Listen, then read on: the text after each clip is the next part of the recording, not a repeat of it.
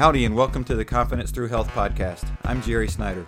As an elite level athlete, owner of All In Health and Wellness, and author of the book Confidence Through Health, my goal is to help you achieve your goals and dreams using health as the conduit to get there. This podcast is brought to you in part by Social Media Cowboys. They are a digital media agency that helps businesses get found online. Websites, social media, AdWords, geofencing, and much, much more. If you need help with online marketing, they are here for your business. Social Media Cowboys, practical solutions for real businesses. All right, everybody, this week uh, I'm doing another interview uh, with uh, Dr. Scott Blattman. He is a primary care physician. He actually was my primary care physician um, and would still be, except for, uh, you know, how the health insurance works and they let you work with some doctors and not others. And so I had to choose a different doctor. Um, but if you're in the Waco area, I would highly recommend. I, I, have actually highly recommended um, Dr. Blattman uh, as a primary care physician. He's he's one of the best in town um, that you can get into if your insurance allows you to to visit him. Um, so, wanted to uh, welcome Scott to the to the podcast. Thank you very much, Jerry. Glad to be here.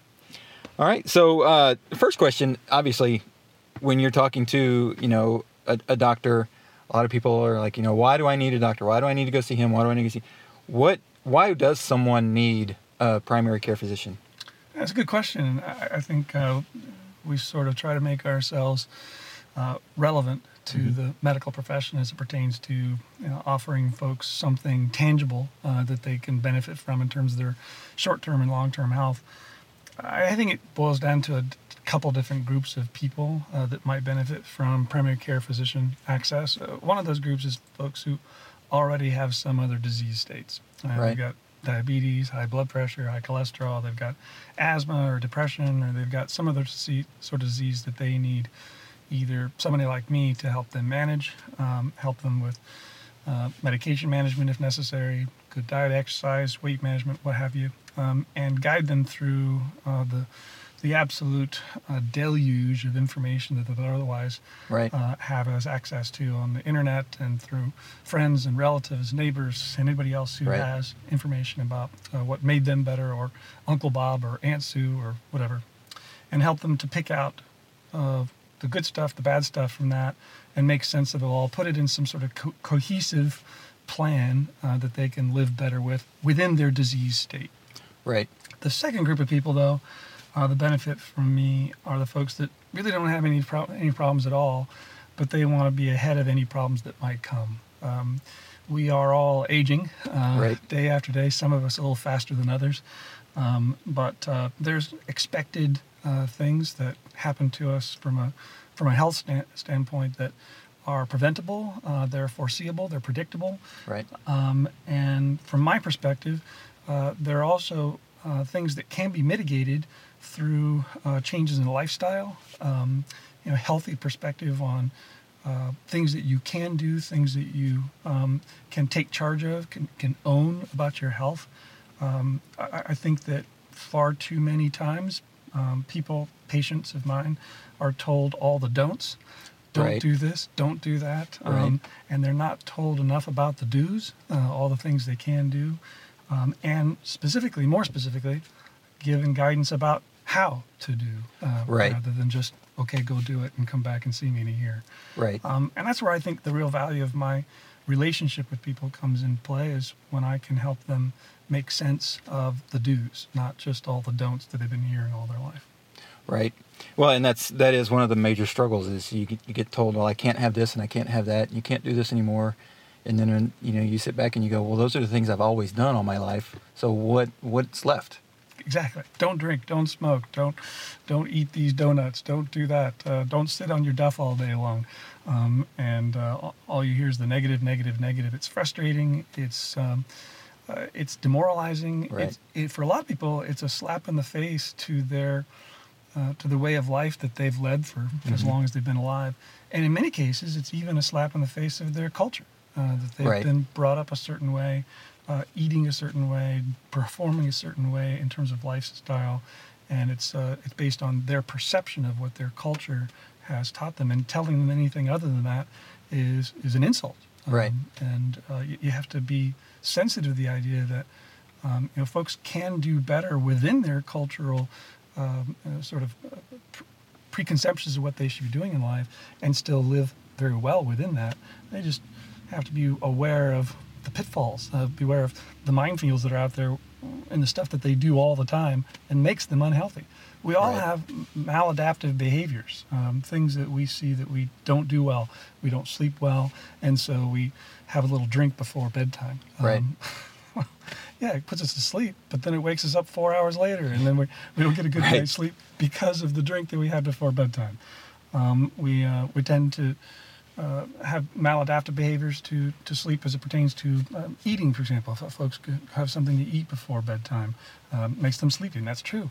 Right. But again, it raises their core body temperature. So four hours Right. later, bing, they're awake and they don't go to sleep again. But we've learned these behaviors over time thinking they're helping us, when in actuality, they're just making us more and more uh, debilitated by whatever thing we were trying to treat.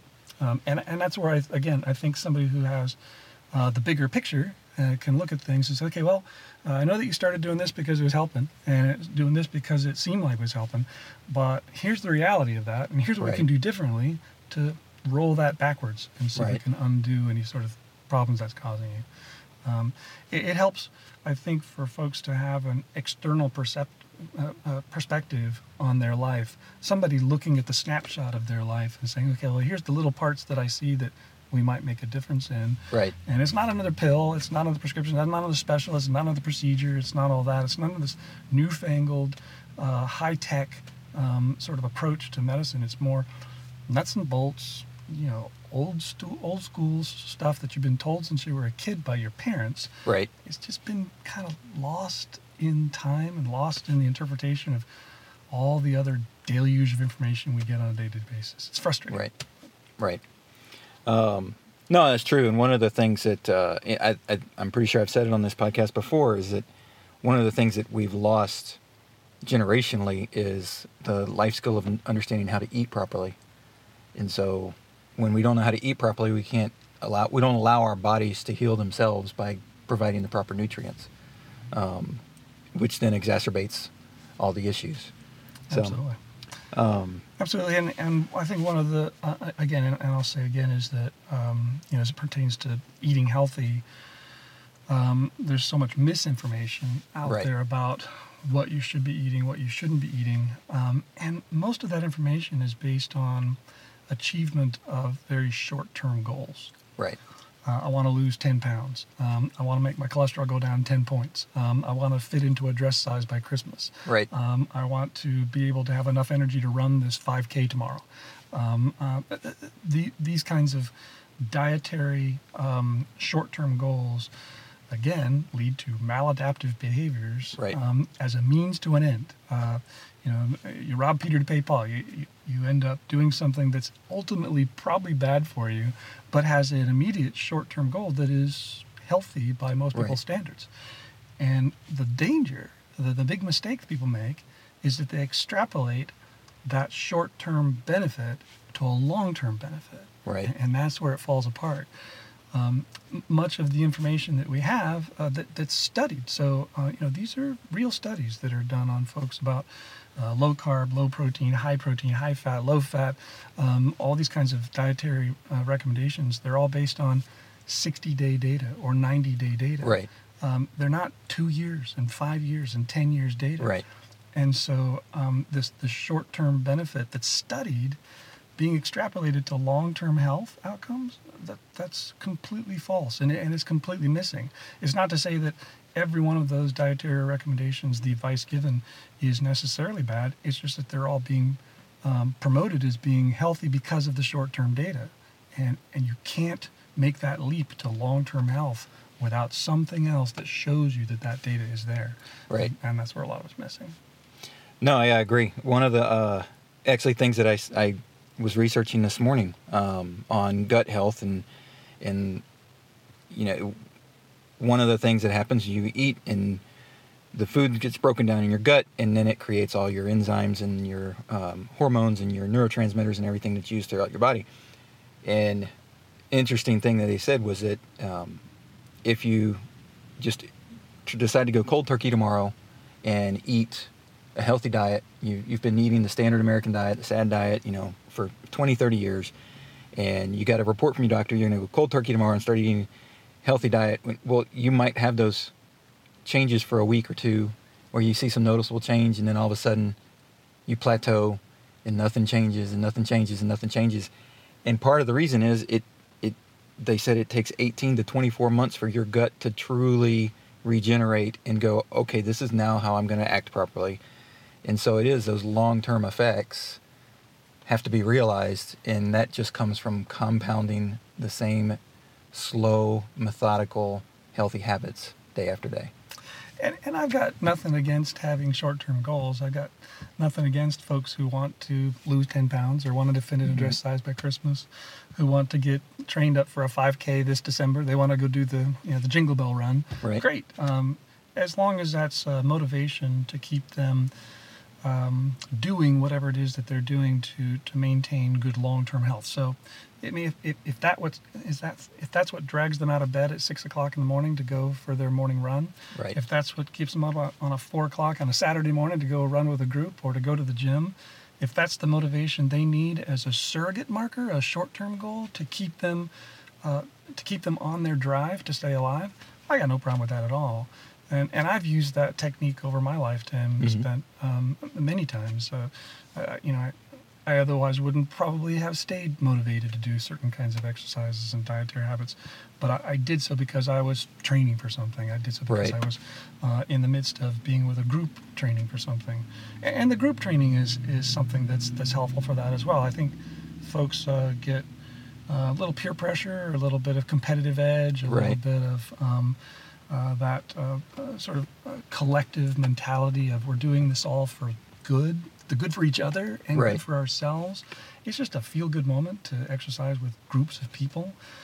Um, and even if you only do that once a week, you, you got to stay true to it all week long because when you meet once a week, you got to be up with the rest of the crowd. Right, right, yeah. and if you've been you know sandbagging all week long and you show up for your week long sessions with the group, you ain't going to keep up. You're exactly. not be able to do it, and so it keeps you, it holds you accountable uh, to a lifestyle because you've got this group that you're going to meet with in, in the end.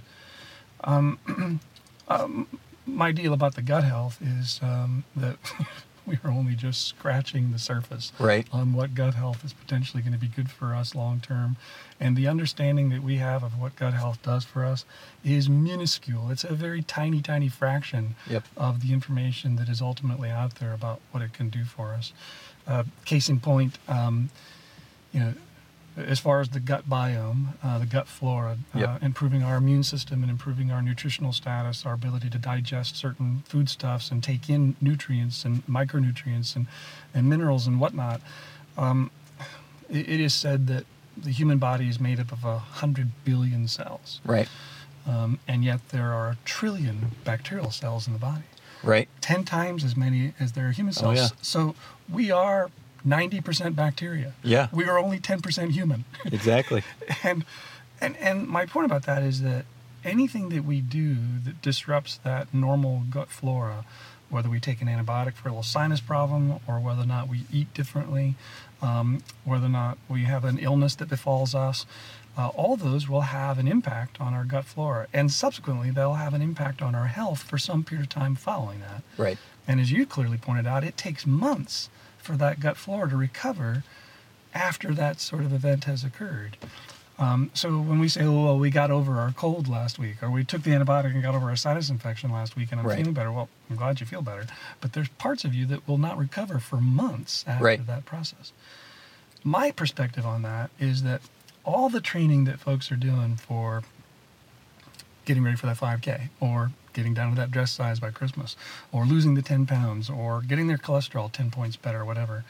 Uh, all those surrogate markers, those short term goals that people have in mind, they're, they're great for, for things that they want to try to achieve.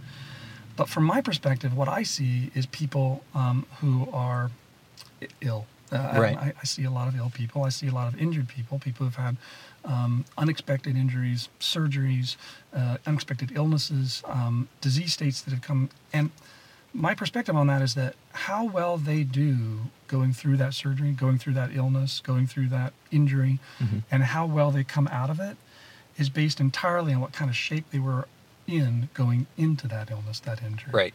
Right. The better shape you're in, you're going in, you the better shape you're going to be in coming out, and the better you're going to do through the illness and the recovery period following it. Some of that has to do with gut flora, some of it has to do with the gut bacteria, some of it has to do with your immune system that comes from that gut flora. Right. Some of it has to do with physical fitness. So again, from my perspective, when folks are training, uh, they're exercising, they're eating right. What they're really training for is the unknown. They're, they're Yeah. training for these episodes that have have not yet occurred, and maybe they won't. Uh, I'm, I'm not a pessimist Right, trying right. to, to wish upon anybody illness or injury, but the reality is that bad things happen to good people. Right. And if we're in the mode of being in a healthy lifestyle all the time, then we'll be ready for whatever comes next. Um, and it's that all the time mentality um, that puts people in a lifestyle goal that has long term goals. I'm Right. going to exercise, I'm going to ex- uh, eat right, I'm going to do this because it's a lifestyle. It's not just a surrogate thing. It's not just because I want to get in this shape by Christmas. Um, it's about this is who I am. This is what I do. Right. Um, it's not just something that I'm performing because I'm trying to fix something.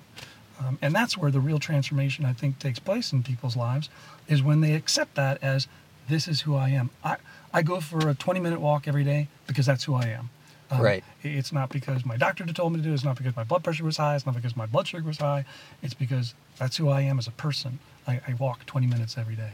Right. Um, and, and that's where the long-term goal, you know, like you've said before, um, you do all that stuff up front. You you trust the process, Right. and then everything else just follows behind. Um, Exactly. it just comes into pl- place. So that's what I try to instill Yeah. in folks is that long-term goal, long-term long-term perspective.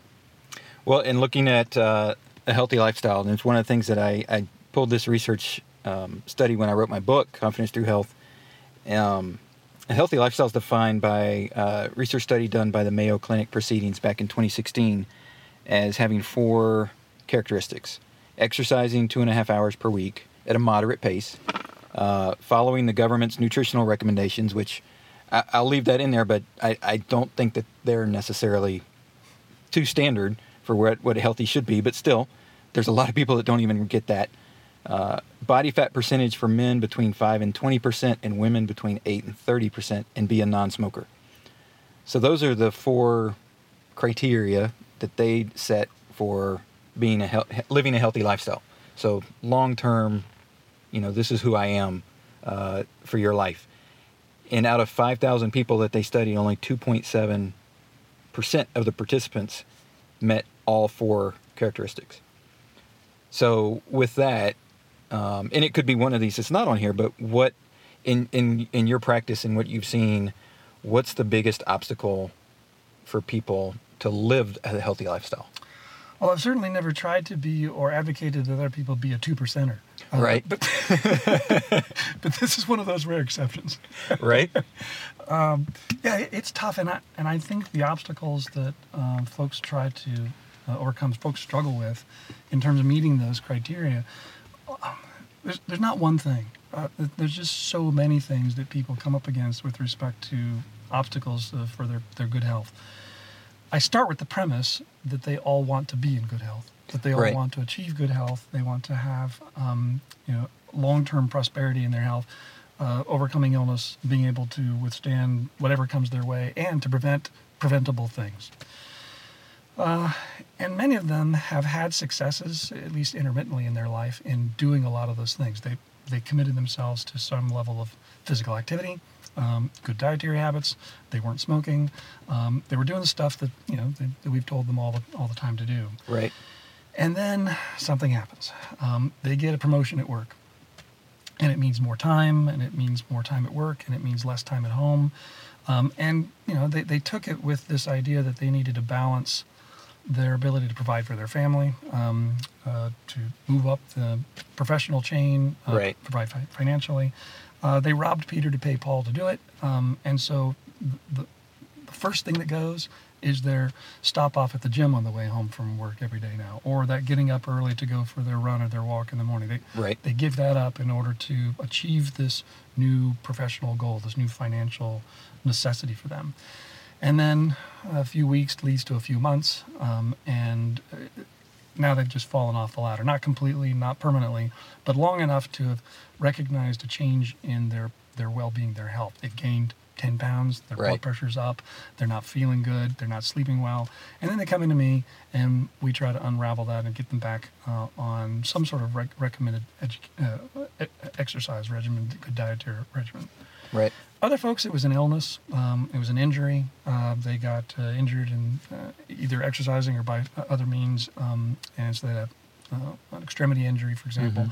takes them out of the loop for a while, and just long enough for them to get out of the habit. Right. Um, right. they lost some of their conditioning. They lost some of their um, their ability to do what they were doing before. It became a frustration for them, so uh, they didn't jump right back in because jumping right back in, they would be hit in the face with this sudden realization that they have lost some of what they had achieved before. Right.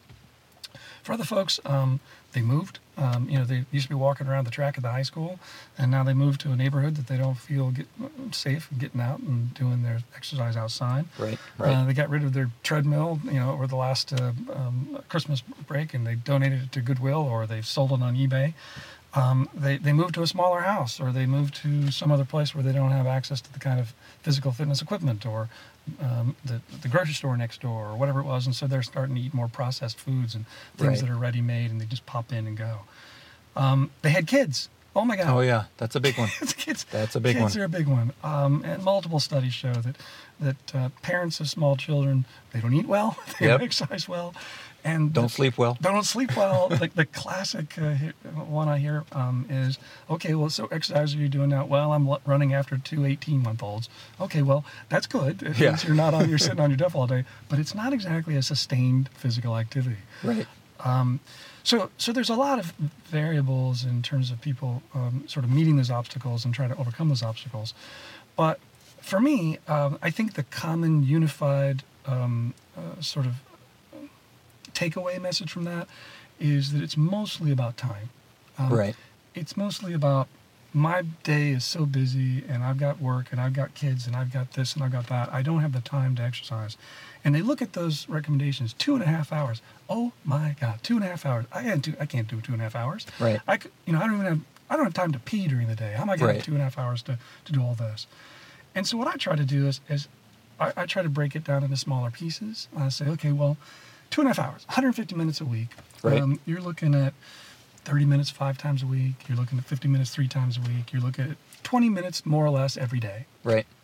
And quite frankly, I don't care how busy a day you've had, how bad it's been, you've got 20 minutes. Right. You, you just do. Yeah. You have 20 minutes. Yep. You're going to watch 20 minutes worth of TV. Oh, easily. You are so Easily. So exercise in front of the TV for 20 minutes. Uh, just run in place. Yep. Uh, you know, do jumping jacks. Do a floor routine. Um, you know, go walk outside for 20 minutes. For most people who, who walk relatively moderate pace, that's a mile. Um, Right. So you walk away from the house for a half mile. You walk back, Yep. and it just becomes something you do every day. Psychologists say that it takes three months to either change or develop a, a new Right. habit. Right. Um, and the only thing it takes is practice and time. Yeah. So, those first three months, that's the hard part. You, you got to find the motivation to change your behavior for three months. And what I tell folks after we've developed some de- degree of relationship that I, I feel they can trust me in terms of I'm in this for them, I'm Right. in this for their health. This Right. is not some, me having some sort of ul- ulterior motive of checking some boxes off and you know making my grade to you know get Right. things by for you Right. um, is that if if you if you're the kind of person that is a caregiver for others, if you're the kind of person that's a parent Mhm. or a child of you know older parents, um, you have brothers, sisters, you have people at work, and you care for these people. You do you perform for others. You're the person who goes out of your way to make sure other people do well, Right. but you would never do something for yourself Yep. Many many people fall into that category they, they would lie down in traffic for other folks Oh, for yeah. their family for their loved ones and yet they, they wouldn't they wouldn't do that same sort of thing for their own well-being Yep. fine if you're not going to do it for for you uh, then do it for them Right. your ability to keep taking care of the people that you want to take care of in your life has everything to do with what kind of health you're in Exactly. and if and if you go for a walk for 20 minutes think of it as i'm going to go for a walk for 20 minutes for my kids right. Or I'm going to do it Yep. for my parents. I'm going to do it for my spouse. I'm going to do it for my loved one. Because so many people feel guilty when they're out there for 20 minutes taking time for themselves, thinking, I, I should have been using this time to be with them. I, I could have gone and got that stuff for them that they needed. I could have Right. been with them at their at their side, you know, helping them do whatever they need to do. And I feel guilty about taking this time out away from them for me. Right. Right. Well, don't think of it in those terms. Think of it in terms of you're doing it for them. And the reality is, you are. You are. Yeah. The, the better health you're going to be in long term, the more you're going to be able to take care of those folks and, Right. operating at full capacity to do so. If you don't have those other people, if you don't have that loved one, if you're not going to work, okay, well then do it for me. Right. I'm just asking you to do it for three months. All right, that's Right. all I ask. If you can, if you can get out there 20 minutes a day, every day for three months, um, it can become the habit that you want it to be. Yep. It, can, be, can become the lifestyle that you're looking for to, to, to make for you. You know, fake it until you make it. Yeah. Um, right. and and and after three months, it becomes that um, that part of who you are, like we were talking about Right, before. yeah. It's, it's not just something you do; it's just something you expect that you're going to do. And you don't have to start off with 150 minutes a week. We can start Right. out with something lower than that move up. Um, and we don't have to start with it being overly vigorous. Uh, you can do as much of that as you like, and the more of you do it, the you know, more results you get. But we can just st- stick with the bare minimum. We can Right. stick with just that 20 minutes a day, seven days a week.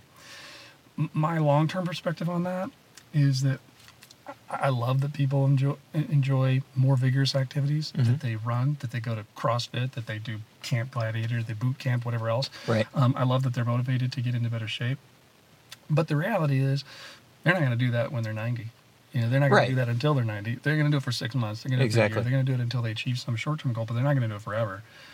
But walking 20 minutes, you could literally do that forever. Oh yeah. Uh, uh, until Yeah. the day you die, you can be walking for 20 minutes. And you don't need any fancy equipment. You don't need a gym membership. You don't need any fancy clothes. Just a pair of shoes. Yep. A pair of shoes and a place or a time to do it with. So what I ask people to do in order to overcome those co- obstacles, I, and and I, try to break it down into those smaller pieces, but then I ask them to do three things for me. Um, first is to set a time Right. set a time of day when you when you absolutely are going to exercise that day. It doesn't have to be the same time every day, uh, but you can plan it out. Uh, Sunday evening, you say, okay, well, over the course of this next seven days, over the course of the next week, next week, when am I going to exercise on Monday? What Right. time am I going to exercise on Tuesday? One Wednesday, Thursday, Friday, and so forth. And then keep it like you would keep a scheduled appointment. Uh, we keep appointments all the time. We show up Oh, for yeah. work on time. Yep. We do things that, that require uh, a time and place. And, and make exercise one of those things that you create a time and place for Right. put it on the on, on your own personal calendar and then keep to it second thing is have a backup plan Mm-hmm. Because come thursday your plan was to go walking for 20 minutes or 30 minutes whatever it was going to be and it was raining Right. um, or the person you're going to walk with isn't available or um, it got too dark too early or it was too cold or too wet Right. or too Yep. dry or too early or too late or too light or too hot or too monday or whatever it Right. was you have to have a backup plan something you're going to do instead and that can be jogging in place. It can be jumping jacks. It can be something you do indoors, something you do at the mall. You can go walking at the church. You can go Right. um, just walk in place around your house. But you gotta you gotta have that that backup plan already in mind. You can't wait until the thing falls apart to develop Right. a backup plan. Exactly. You gotta have plan B ahead of time. And then the third thing I ask them to do is to hold themselves accountable. Um, and, and what I mean by that is that if you've decided that you're going to exercise 20 minutes a day, seven days a week, and then comes Thursday and you you just can't do it. It's just not going to happen today. Right. I, I can't I can't make it today. I got too much going on. Fine, but tomorrow you got to do 40 minutes. Right. Yeah, You got to make Yeah, up the difference. you gotta make it up. You got to Yep. make it up. And, um, and and two things will typically happen with that. Either they'll do the 40 minutes tomorrow, and then they'll still keep their 140, 150 minutes alive for the week. Right. Or because they don't want to do 40 minutes tomorrow, they'll find 20 minutes today. Exactly. They'll squeeze it in someplace today because they just can't bear the thought of doing 40 minutes tomorrow. It's- Right. It's, unfathomable to do 40 minutes tomorrow. Okay, fine. So I'll do it 30, 20 minutes today. But either way, they hold true to themselves. They keep Mm-hmm. the promise. They keep the drive alive Right. and they further the chance that this is going to become a lifestyle, not just something they're doing. Right. Well, and that's you know it it's key that you know compounding that habit because once it becomes a habit, then and you can talk to people who are like, I mean, they'll ask me all the time like, oh my gosh, you run every day. Like, how do you run? How do you run so? mu-" I'm like, well, if I didn't on a day, like, there's days where my wife will tell me, go out and run because you're supposed to be off today. I know you're supposed to rest today. It's supposed to be recovery day, but you're just you've got to go run. You're like your mental capacity. You you need it. Um, and that's the funny thing that exercise does for us in our brain, the connection and, and how it wires our brain um, and how it creates the neurotransmitters and how everything works is that once you find out that you're doing it, not only is it going to be a habit, not only you're going to be more productive, so you're actually going to have more time in your day, even though you're exercising 20 minutes of it, it no matter how what kind of pace you're doing it at. Um, but on those days when you don't, for whatever reason, you're going to find yourself going a little crazy. Yeah. And, and the, the brain chemistry that changes with physical activity has been known for a long time. But we haven't had a real good way of measuring that brain chemistry very well in humans, as Right. you might imagine. Right. Um, the brains, uh, humans aren't real uh, uh, fond of having their brain chemistry measured. Um, it's a little difficult process. But Right. but in terms of laboratory animals, it's been measured and been proven. Uh, that, that I think it was a study back in 2004 in Japan, where they had um, uh, be able to genetically engineer um, these laboratory animals that didn't have serotonin, uh, one of the most Right. plentiful uh, neurotransmitters we have, uh, centrally speaking. And, um, and and they, they look fine. They eat, they breathe, they drink, they slope, they sleep, they procreate, they do all the other things that the critters do. But then they stressed them. They put them in a, in a high stress condition where they were um, devoid of uh, food and water, and they had too many critters in the same place. Right. So uh, these critters didn't do well. They maladapted. They were biting off their own fur, chewing off their own tails. They were attacking the other animals in the cage, or they become were drawn to the corners and, and weren't interacting appropriately. And they, they measured a, a, a substance in their nervous system called BDNF, brain-derived neurotropic factor, and found it to be deficient. They gave them uh, the, uh, the Japanese equivalent of critter Prozac, whatever that was at the time Right. back in 2004, and um, and they noticed that the BDNF levels went up, and that they had more um, uh, appropriate interactions with other critters in the cage. They, they were looking for food and water and space, but they weren't doing any of these other maladaptive behaviors. Right. That was not the interesting part of the study. The interesting part of the study was the second part where they did the same critters, same crowded conditions, same stressful conditions, and this time they didn't give them the Prozac. All they did was they put them on a wheel, 15 minutes, twice Yeah. a day, and they noticed the same things, the same improvement in BDNF levels, and the same improvement in their appropriate interactions with other critters in the cage. Right. It has changed forever our understanding, um, the paradigm in which we understand exercise as pertains to stress management. Right. Um, for a long time, we sort of thought of as okay, you had a bad day at work, and so you stop off, you know, at the gym to work off your stress. Right. You take it out of the punching bag, you take it out on the, you know, the, the track, you take it out on the swim lanes, whatever, and you work off your stress. But this this uh, study suggested something completely different, and that is that physiologically, physical exercise does something to protect you from stress. Right. Um, it changes the way that your body both perceives and responds to the stressful environment you're in. The problem was that it's not very long lasting. Yeah. You had to do it. Yeah. so before you start installing a wheel in your living room, in a exercise, you have to understand that the exercise you do on Tuesday doesn't help you on Friday. Right. It's the daily routine It's, of some sort yep. of physical activity. And so, as you've clearly pointed out, you know, on those recovery days or whatever those days are, from a physical standpoint, from a mental standpoint, from an emotional standpoint, or even from a spiritual standpoint, um, physical activity is going to change the way that your body performs in Right. whatever environment you happen to be in. High stress, low stress, it doesn't matter. You're going to be, to some extent, dependent on that level of physical activity to keep you at your very level best. Right. Problem is, so many of us have gotten used to performing mid level. Oh yeah. And, and Yeah. it's just the daily grind that we're used to. And so for us, the, the lack of exercise doesn't make us feel any worse because we were already there. We were Exactly. already mid level.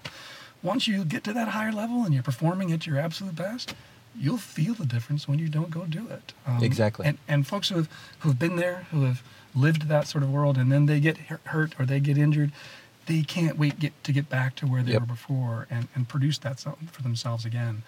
Um, and unfortunately, there's no pill that does that. There's, Right. There's no prescription that does that. It's it's uh, it's self-driven. Um, question is, how do you motivate the people to get there? Um, Yeah. And I think one of the frustrations for people is that they have um, either unreasonable goals about their lifestyle um, or maybe inappropriate goals about their Right. lifestyle Right. um, they, they're thinking too much in terms of weight loss, too much in terms of inches lost, too much in terms of toning or flat bellies Right. or a certain look uh, or a certain performance.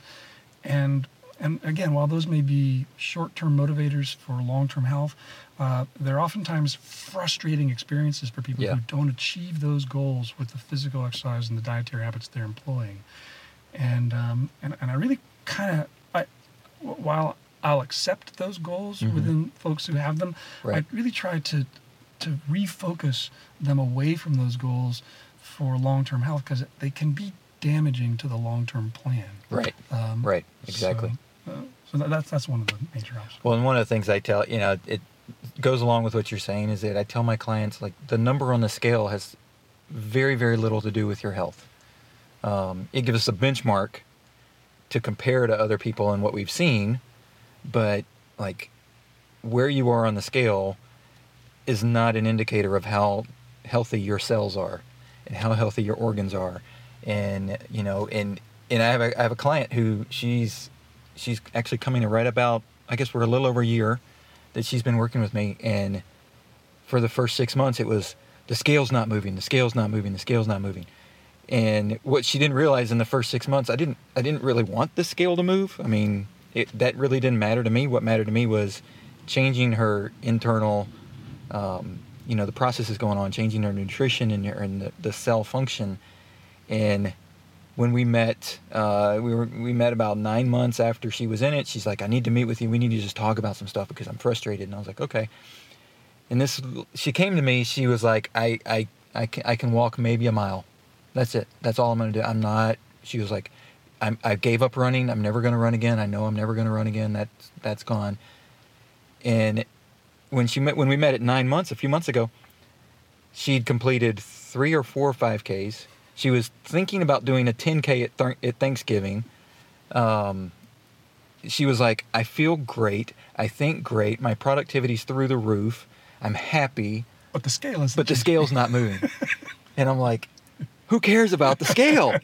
Um, you know, because like, look at all these other, and, and that was literally her, her list of positives and negatives. And like, the only negative was the scale's not moved Absolutely. and everything else had changed for the positive and you know it's just it is it's that mindset and getting past whether it's something that you was brought up in society with you or, or through your family or you know um, peer pressure.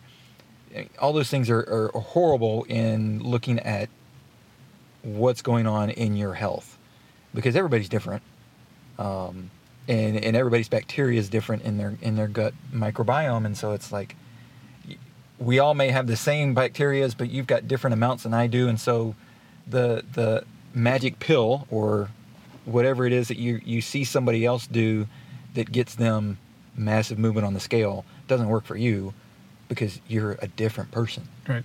And, and the societal norm that you should look a certain way or be a certain waist size or be a certain weight or have a certain muscle mass or look a certain way when you're not wearing clothes in front of the mirror. Right. Um, it, that, that's unfortunately the great enticement, uh, the, the lure that many people have in order to get into diet and exercise. Right. That, that's, that's, the, uh, that's the bait uh, that they all Yep. take in order to get there. And then it becomes the focus. It becomes the absolute uh, sine qua non of, of whether or not they achieve their goals is whether Right. or not they achieve that look, whatever it happens to be. Yep. Um, and yeah, I would rather us just flow, throw the flipping scale out of the window Yep. and, and not, not ever look at it again. And, and I don't, I- don't mind people, um, you know, doing the body fat analysis at the beginning of their transformation, Right. Um, and then following that along.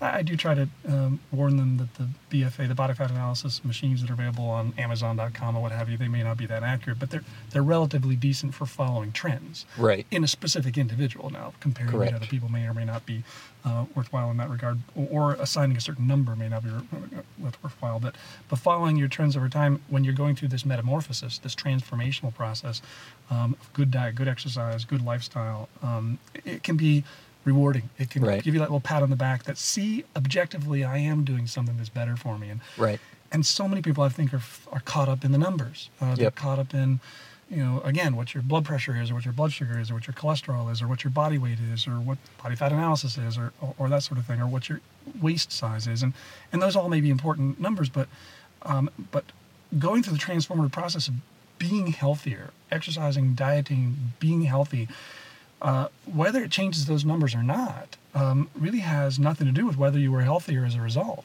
Exactly. What what you were just saying a moment ago is that uh, you know, heavy people who perform good dietary habits, good exercise habits, and, and are very good about their lifestyle habits, are healthier than skinny people who don't. Right. and, and and I think that's lost in the translation when it comes to you're skinny, therefore you must be healthy, and you're Yep. overweight, therefore you must be unhealthy. And this sort of uh, blanket generalization that we make about people just based on what their weight is, Right. uh, is then what leads us to these uh, inappropriate goals about our own health when, when it comes to good diet and exercise. The frustration from that then comes when you don't reach those goals. Reach goals. What do you do? You abandon what you were doing Right. even though it's leading you to better health, you Yep. abandon it because it wasn't achieving your specific goal. And Yep. that, that's problematic. Yep. It's a tough one. Yep. Well, and it's always it's always uh, you know you always hear the questions or when the the young you know fifty something skinny person has a heart attack, and people go, well, how How'd that happen?" how did that happen? I was like, well, if if they weren't doing the things to take care of their internal health, their weight has nothing to do with Nothing it. Nothing to do with whatsoever. So, um, well, you know, before we wrap up, um, you know, I'm a big proponent of uh, having a primary care physician. Um, you know, I I see mine uh, once a month or once a year, and it's on my annual visit, which is covered by insurance, so it's no out of pocket to me. And I go in and I say, you know, here's what's going on. Uh, here's what I see. Here's what I feel. What am I missing? Uh, am I missing anything? What What are you knowing from you know recent studies that maybe I'm not researching? Uh, what are you seeing from family history that I'm not picking up on because I'm just ignoring it, or I, I that's not going to happen to me type of scenario. Um, what besides just being honest with you when they come in and saying, yeah, it, this really does hurt, um, and just trying to screw, screw by it. What else can a patient do to help, um, you know, that relationship so that so that you are truly in their corner, helping them achieve that better health? Yeah, I, I think that's a very significant question as it pertains to the kind of quality benefit that's provided for a patient within the confines of a visit with a primary care provider. Right. What is it that we can do to maximize that 20 minute, 30 minute encounter to get the most out of what you can achieve in your annual health on Right. of that one exposure? And I've come to the realization it's not possible. Right. And so, so one of the very few benefits that I've seen from this new techno- technological age of, of practice of uh, more modern medicine is, um, is, is portal access, right. uh, email access that patients have to me on a on a daily basis.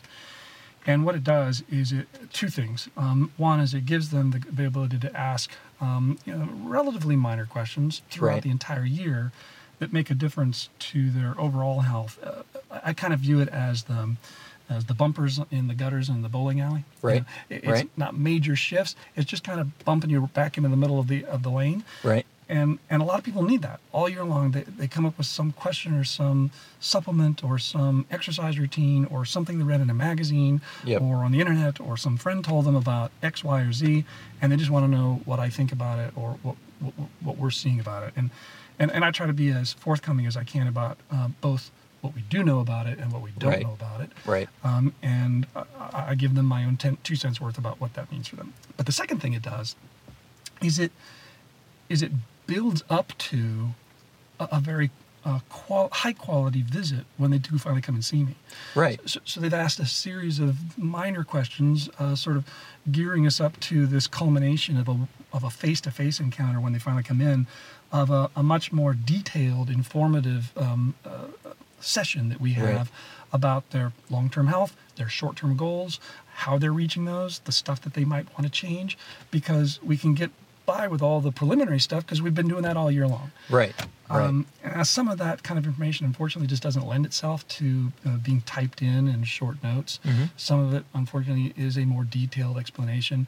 And a lot of that's done better off face to face just because it's easier for me to read the body language of a person I'm talking Right. to if, if we're both on the same page and I'm moving you in this in the direction you're already going versus okay this is a, a whole complete diet uh, uh, you know a, a, uh, shift for you, paradigm, paradigm shift for you, Right. and I need to to bring it back down a couple of levels in order to get you back up to where I am. Right. Um, right. And uh, that's just better done face to face. And so Yeah.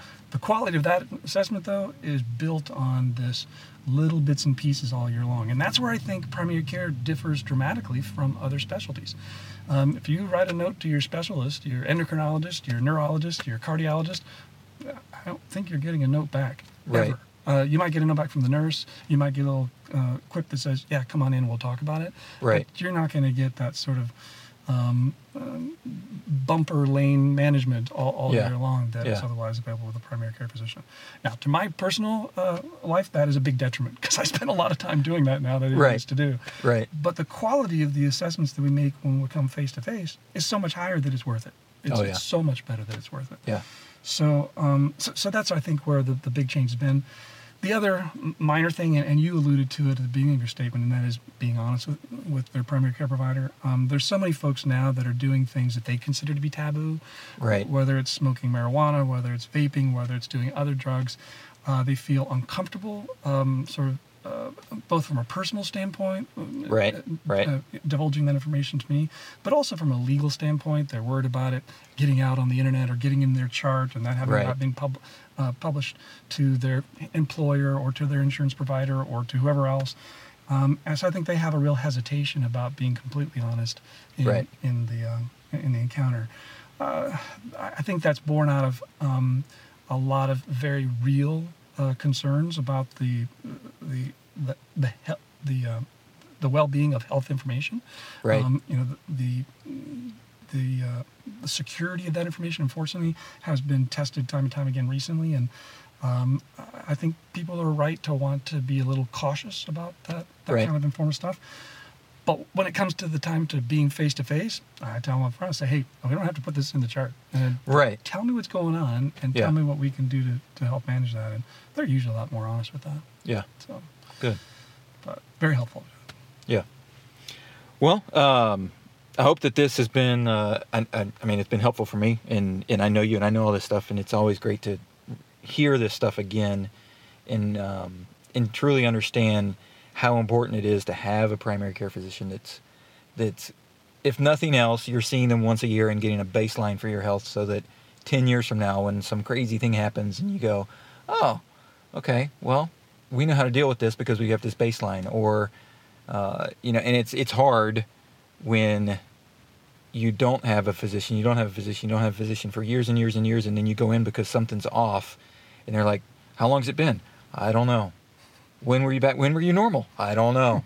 like, in, and there's no baseline to look at, you know, blood tests to see, you know, when something started creeping up, um, you know, or down, depending on what it is, and how that's affecting you. And so, um, you know, if if nothing else, hopefully you got out of this that uh, you need to you need to go see a primary care physician on an annual basis, um, and have them in your corner, because they are in your corner. They're they're they're, you know, vouching or not. They're fighting for your health, um, you know, and and and if you're if you really wonder about that, and like you know, okay, well they have a patient load that they carry, and you know they don't want their patients dying because then they don't have any patients. It's bad for business. You know, it's bad for business to have your patients die. So they want you to live as long as you possibly can as well. So, Absolutely. um, you know, so if, if nothing else, they're in your corner for that reason. but uh, I know that's not the biggest reason by any means that, that, that a good primary care physician uh, is in your corner. And if you if you go to one and you don't gel, um, you know, you don't have a good rapport, uh, you know, one, I always say, you know what, you always got to give everybody a second chance because you never know what was going on that day. Um, you know, you never know who they were seeing the patient before they came in to see you and set them in a different mood because something was off.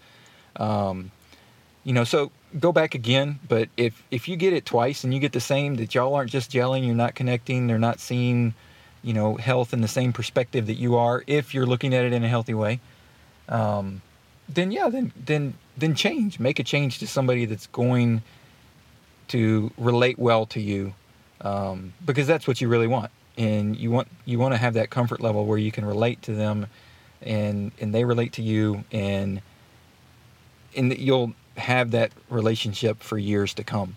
Um, because that's really the key. When you when you wake up and you're 55 years old and you're like, oh my gosh, how did I get so old? And now I've got all these problems. When you've got years and years and years worth of visits to go back on, it's a lot easier than waking up and going, who do I call? Because I have no idea who to talk to. And what I try to tell people when they come to see me is is that I work for them. You know, I'm Right. their hired advocate. I'm, I'm here to advocate for your health. And what I tell them in terms of the relationship is that I am like your ship's navigator. You're the captain of this ship. You're Right. gonna we're gonna go where you take us. You're gonna spin the wheel. But I'm gonna read the charts. I'm Right. gonna read the maps and I'm gonna tell you where the smooth waters are and where the not so smooth water are. And I'm gonna try to steer you into the, the best sailing we can go. But you're still captain, and if you turn the wheel into those rocky shores, I'm Right. going there with you. Right. we're going to both go down together, or we're both going to sail victoriously together. Right. But I'll be there the whole way, in your ear, telling you, okay, this is where we should go, boss. Right. Um, but I, I, I'm still working for you. I, I'm your humble servant. So, and then you don't, you don't like it, you can always fire me and get me get a different navigator. Right, exactly. Um, well, that's a great analogy, and I'll, and I'll reiterate what I said at the beginning that, that if you're in the Waco area and you need a primary care physician, um, and it's insurance approved, uh, it, I would definitely call um, Dr. Blackman. Uh, he's with Providence, um, and and get in to see him because I can guarantee you he's he's in your corner, and he's going to make decisions with you that are going to be uh, in the best interest of your overall health. Uh, they may not be, you know, decisions that you like necessarily to hear because they may mean change, but they're they're long term uh, good health decisions for you, and that's what he's he's all about. And uh, highly recommend him. So, thank you for coming on. Absolutely. Um, Enjoy glad it. to have you, and um, I guess we'll be in touch soon. All right. Look forward to it. Thanks for checking out the All in Health and Wellness Confidence Through Health podcast. Our goal is to use health as a conduit to help you reach your goals in life.